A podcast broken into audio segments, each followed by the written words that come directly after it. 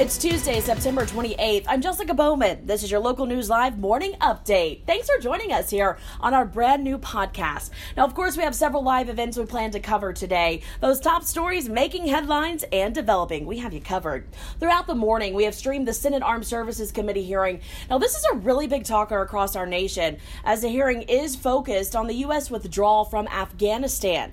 You know, top officials, including the Secretary of Defense, testify about the end of military military operations in Afghanistan and look towards the future regarding counterterrorism.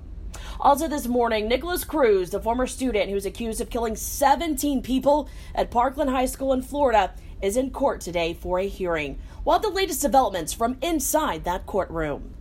Meanwhile, on a much lighter note, we turn our attention to Omaha, Nebraska. That's where our WOWT meteorologist Clay Osterly is talking fall. Oh, that's right. We don't mean just those uh, fall temperatures. He discusses the changing of colors on all those beautiful trees throughout the Midwest.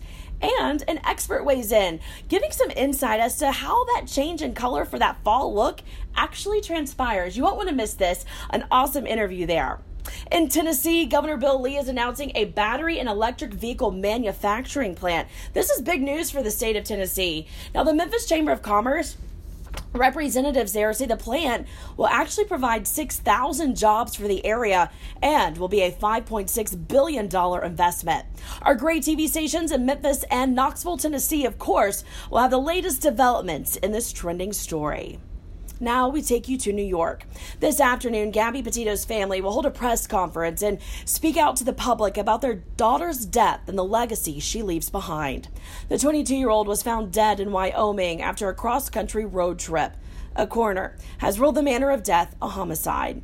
Her death has sparked a nationwide attention and a nationwide manhunt for her boyfriend, Brian Laundrie, who has been named a person of interest in this case. Our station in Sarasota, Florida, WWSB, continues to have team coverage on the search that is within that viewing area and Petito was laid to rest this past weekend. As for the press conference, it is expected to start at 1 p.m. Eastern Time. Local News Live will stream the remarks to our stations nationwide.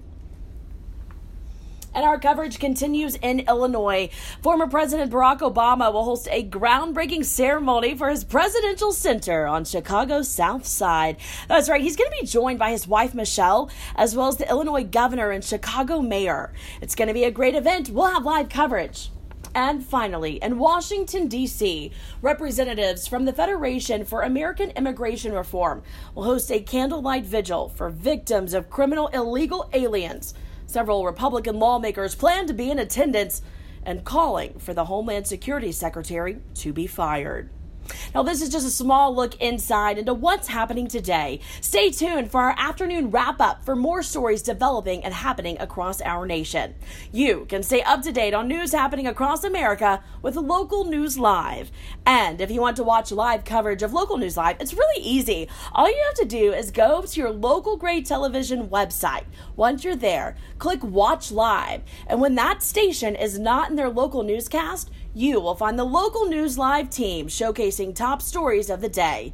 And to see a complete list of Gray TV stations near and far, you can visit gray.tv. Thanks for joining me for this Tuesday morning edition. I'm local News Live morning anchor Jessica Bowman. Have a great day.